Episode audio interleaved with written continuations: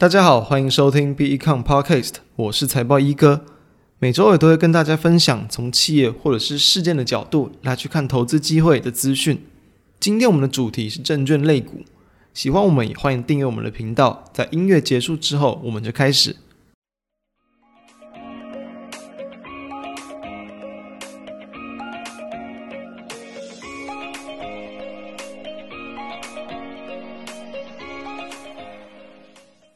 为什么今天要谈证券股？就是因为、哦、在今天十二月三十号我们录制的时间、哦、台股呢已经这个算是再度的往上创下了一个波段新高价。在今天非常明显的盘面的一个表现，就是说在证券类股是全面的一个大涨，那也反映到其实很多的一些券商在今年这样子的一个多头的行情以及成交量持续攀升的一个利多之下，他们的营运获利都会有所挹注。也因此我、哦、在今天可以看到大部分的一些上柜的一些证券股都是很明显的一个走阳，上市的一些金融股跟部分的上市金控股、证券股也都有所表现，但表现的不如上柜类股来的强劲。为什么？我们这边直接先讲清楚、哦、我们今天要谈的一些所谓的证券类股，绝大多数都是以 O T C 就是上柜类股为主。为什么？因为上市类股中、哦、其实、哦、大部分的公司、哦、即便是证券业起家，其实很多都已经转为这个金控公司、哦、都有跨足银行、保险等等不同的营业项目，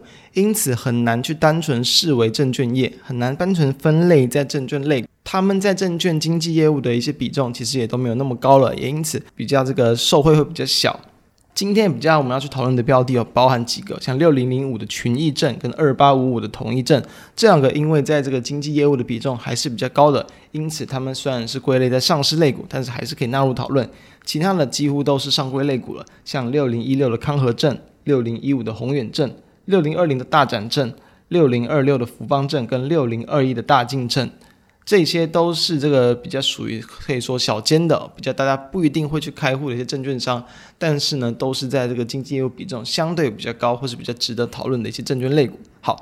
那在今年其实有数据统计哦，在这个十一月份全体的证券商的一个税后的净利哦是有接近五百亿元，比起去年同期有成长超过三成。可以看到在今年不管是自营部的一些可能自己获利的一些业务啊，或者是在整体成交量能增加的一些挹注，可以看到确实跟去年同期比起来是有明显的一个成长。那在经纪手续费的业务跟去年同期比起来也是有超过大约百分之五的一个水准、哦、可以说是大幅度的一个成长，也因此这也是为什么我们会认为值得关注的原因。其实、哦、这样的一个利多消息，这样的事件也不是在今天才出现的，其实在今年的六七月份就可以见到其证券业股就有一波的一个行情。但我们要知道，因为通常来讲证券类股都是属于在一个盘势的一个循环轮动之中比较落后反应，或者是在比较行情末端的时候它才会出现这样的一个类股，也因此呢它通常都是比较偏向一个短线、呃、一个波段的一个行情，那比较难要去做一个长期的投资。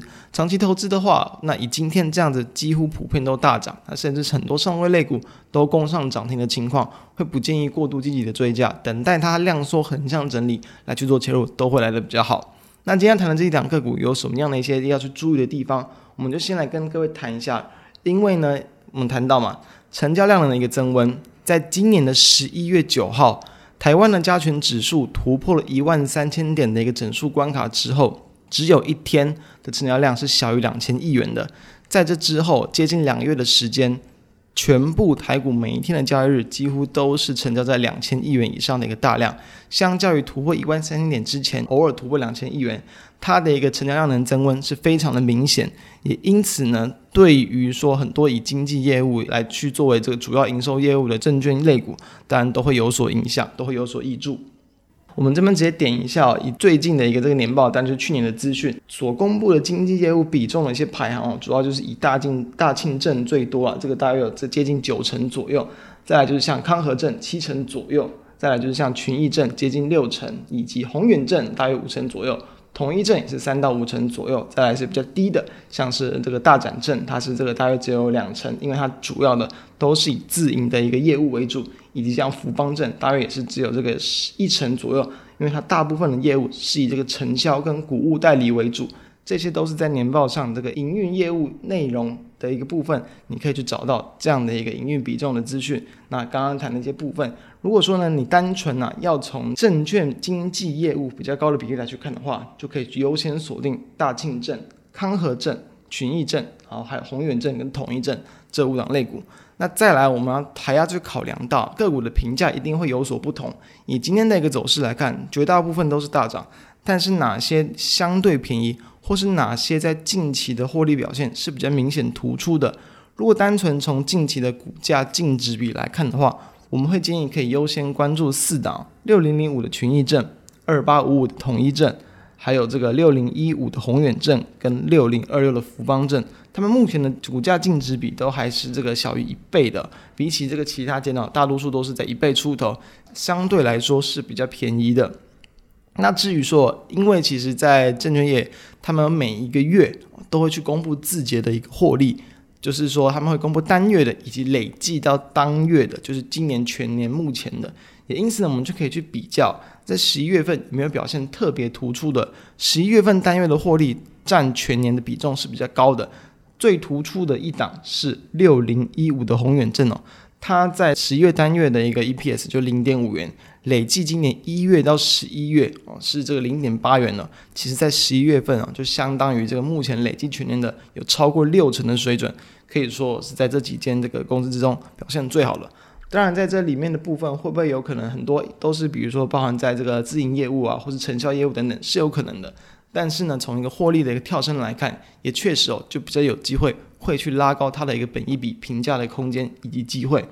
那如果要从近期的本益比来看的话，我们会建议有两档可以比较优先关注，是在二八五五的统一证、哦、跟六零一六的康和证。目前呢、哦、对比到应该是说在目前的一个收盘，然后单纯以今年目前累计公布前十一月份的一个 E P S 去计算的话，他们的本益比都还是落在这个十倍以下，算是比较这个偏低的一个部分，所以也是值得去关注的方向。那我们这边在做一个在选股上大家去观察上比较可以注意的这个首选的几个重点、啊、如果你是想要以经纪业务比重高的，你可以优先锁定这个大庆证还有康和证。如果呢你是想要找股价净值比偏低的，群益证、统一证、宏远证跟福邦证是可以优先关注的。如果你要找十一月单月的一个获利数字明显跳升的，可以先关注宏远证。那你额外要看的话，大展、啊、跟康和是可以多去看一下的。那如果要去考量到目前已经公布累积到十一月份本益比的一个状况，统一跟康和会是我们建议值得关注的方向。